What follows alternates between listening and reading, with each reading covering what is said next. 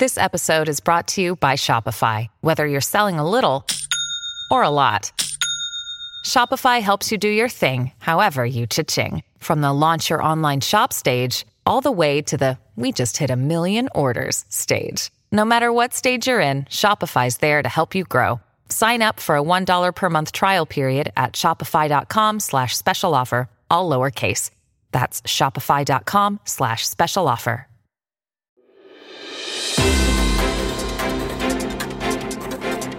Hello and welcome to Newsmax Daily for Thursday, February 23rd, 2023, the 54th day of the year, and one of those rare days that doesn't represent some kind of food, drink, business, or cultural event, although it is the second day of Lent and a severe weather day in many areas of the country. We have big tractor trailers full of water. I think you're going to have plenty of water for a long time, maybe.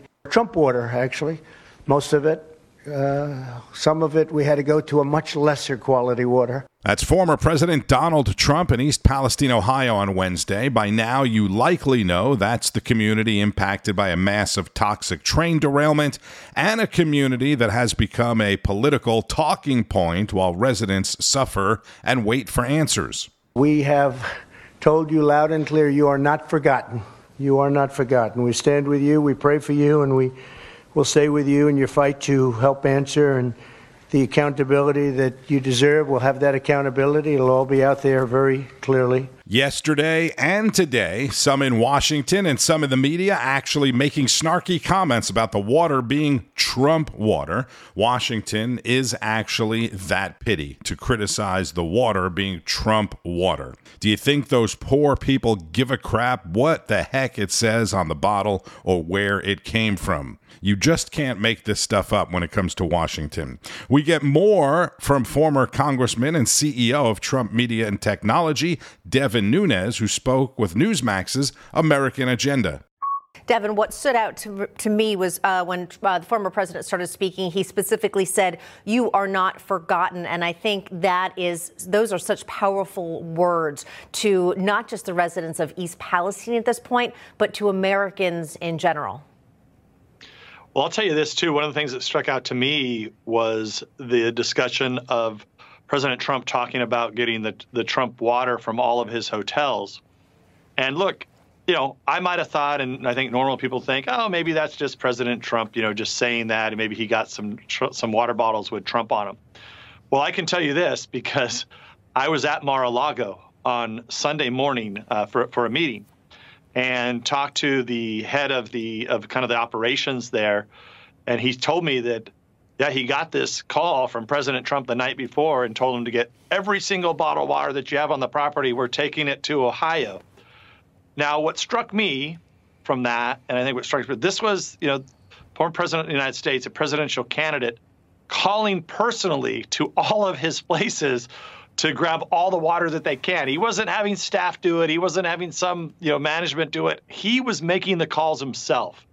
And so it's like I kind of said earlier, and I agree with what Mark said. I mean, yes, this is a great political opportunity, but this is the Biden administration that allowed this to happen. And like I said earlier, this is if you do the right thing for the right reasons, I think good things happen. And the fact that nobody from the Biden administration went out there for nearly three weeks is really uh, unexplainable. And then to make the mistake of going over to Ukraine when people don't understand the whole purpose of what's going on there and people don't understand why are you not trying to bring Russia and Ukraine together to try to solve this before we get ourselves in even deeper. I think the contrast um, you know, and I'm trying to be unbiased here and just give you kind of my personal perception of being in politics. Yeah. I, I mean, I think this is re- looks really bad for the Biden administration. Again, that's former California Congressman Devin Nunes, and here's what a resident said about it. I think it's amazing that he's here. I think it will give East Palestine a peace of mind and hope that somebody cares. If you went to bed early, Donald Trump Jr., who traveled to Ohio with his father, appeared on Prime News and had plenty to say about the Biden administration. So your old man goes in, buys everybody Big Macs, pallets of water with uh, your buddy from Blue Line moving. JD Vance is there. Where was Joe? Apparently, Joe's still in Ukraine giving away trillions of your hard earned taxpayer dollars to corrupt uh, oligarchs and regimes and the military industrial complex, Carl. You know, I, I made a joke on Twitter the other day, like, hey, Joe's finally going to East Palestine. I'm just kidding. He doesn't give a crap. He couldn't care less. You can see that. Pete Buttigieg, you saw in the clip earlier, he's taking some personal time because, you know, 19 days isn't enough time, plus the time he spent chest feeding while we were in the midst of a supply chain crisis and 350 million Americans were depending on him to do his damn job. But there is no accountability. There's not even expectation of these guys doing their jobs. You know, Pete has no business in that position, but, you know, he's the guy that had no business running for president, but they let him do that because he was gay and they check off a box. Uh, and then he didn't win. So, but well, he's the gay guy, so we got to give him something. Let's make him transportation secretary. What does he know about it? Nothing. His failure after failure after failure are truly affecting the American people. And once FEMA and him and Joe Biden and the rest of the administration decided they weren't going to do anything, my father decided to step up. He announced that he was going, and then magically, like four hours later, FEMA says, "On second thought, we've we've given it a little bit more look." And yeah. even though we wrote a one-page letter describing why we were going to do absolutely jack nothing, uh, all of a sudden we've changed their minds. You know, it takes a real leader to get people to do things. And honestly, uh, Carl, today it was it was Trump at his best. I mean, you know, people. It was 32 degrees, freezing rain uh, crowds of people came out to see, you know, their president, Donald Trump, and uh, and see action and see leadership. Uh, it, it, was just incredible, man. It was just yeah. these are the this is why he did it. Well, these people are why he did it to begin with, Carl. I can assure you, it's a lot easier to sit back at Mar-a-Lago and play golf and travel around to nice, warm, sunny places on Trump Force One. Uh, but he did it for these people, and this is why he's still doing it. Don Jr. on Prime News with Jen Pellegrino. Catch it weeknights at 9 o'clock Eastern. As you would guess, Don Jr. getting a lot of heat today for some of the comments he made in that appearance last night. President Biden, by the way, did return from Poland and Ukraine last night. And Don Jr. is correct that Transportation Secretary Pete Buttigieg is now visiting Ohio today. The White House and Buttigieg said he was waiting to go to stay out of the way and not be a distraction to the NTSB investigation. And while that may make some sense, the derailment happened on February 3rd. 20 days ago. Meanwhile, EPA Administrator Michael Regan has been there for days because it's an environmental disaster. And former President Trump is, of course, hoping to be president again. We already know former South Carolina governor and U.S. ambassador to the Trump administration, Nikki Haley, is going to challenge Trump. South Carolina Senator Tim Scott quietly made a trip to Ohio on Wednesday with a message of a new American sunrise, whatever that means, as he mulls a potential presidential bid. And then another multi-millionaire business executive announced his candidacy candidacy. Today, I am announcing my run for President of the United States. This isn't just a political campaign, this is a cultural movement to create a new American dream for the next generation.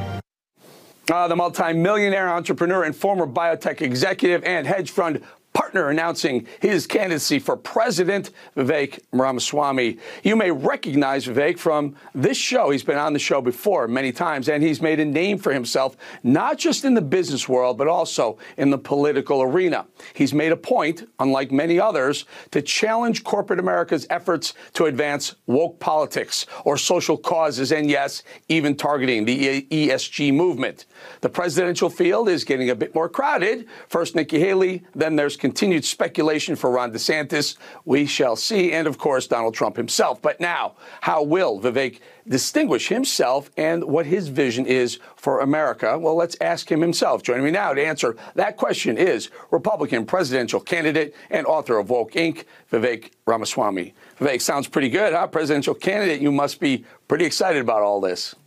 I'm excited about Eric, but I'm staying true to my reason for doing this, okay, which is that we're in the middle of a national identity crisis in this country where faith, patriotism, hard work, these things have disappeared. And we see these new secular religions in America wokeism, climatism, COVIDism, gender ideology filling the void instead. I think that presents a historic opportunity for the conservative movement in this country to fill that vacuum of identity with something so meaningful that it dilutes these woke agendas to irrelevance. We lack a good answer to the question of what it means to be an American today. And I am running for president to deliver an answer to that question with the principles that set this nation into motion 250 years ago. And I'm not channeling somebody else's agenda. As you well know, this is an agenda and a vision that I have developed myself over the last three years, and I'm looking forward to sharing with the country.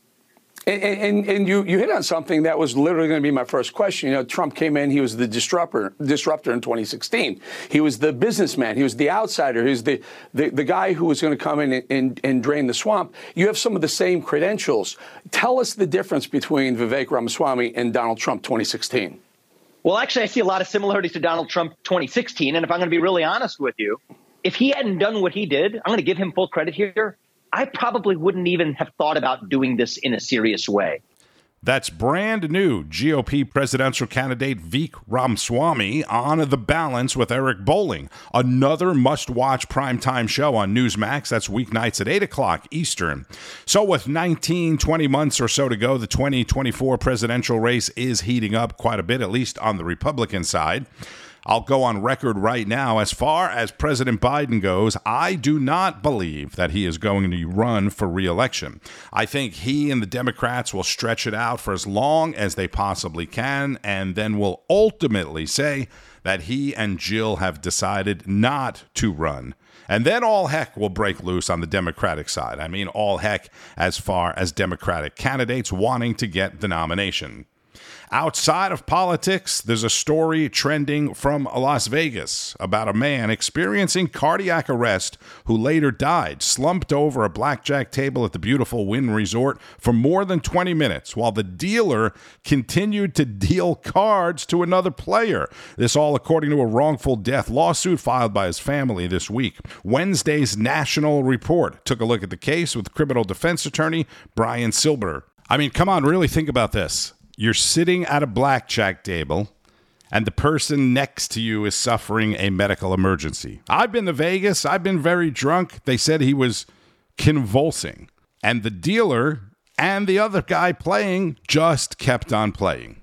It's amazing. This is a question of what was the casino's duty.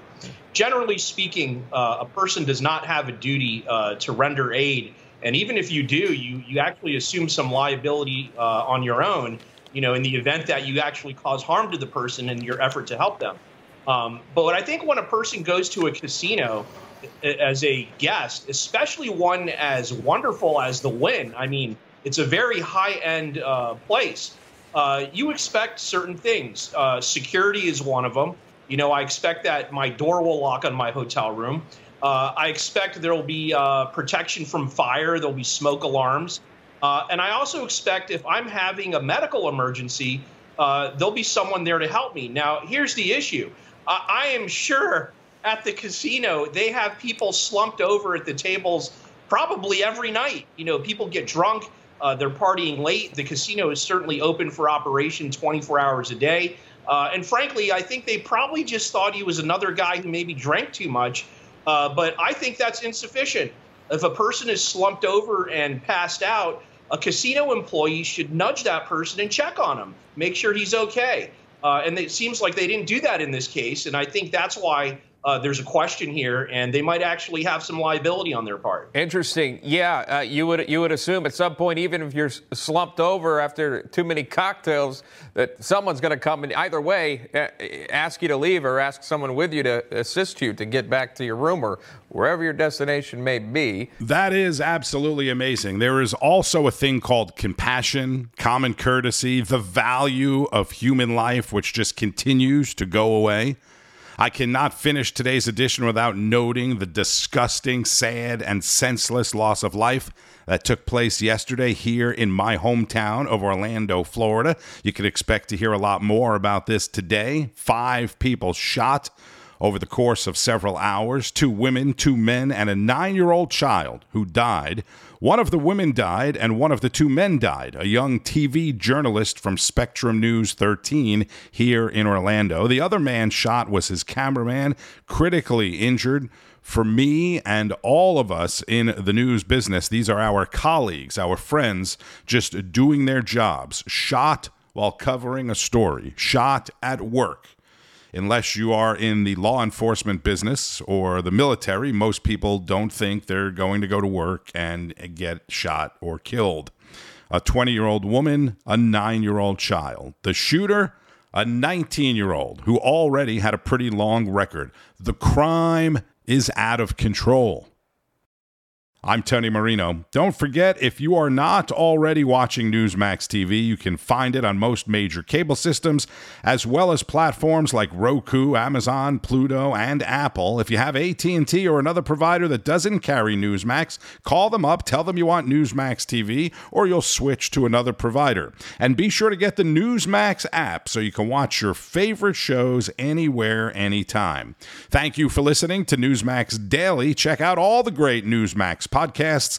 I'll see you back here tomorrow. In the meantime, keep fighting the good fight. We have told you loud and clear you are not forgotten.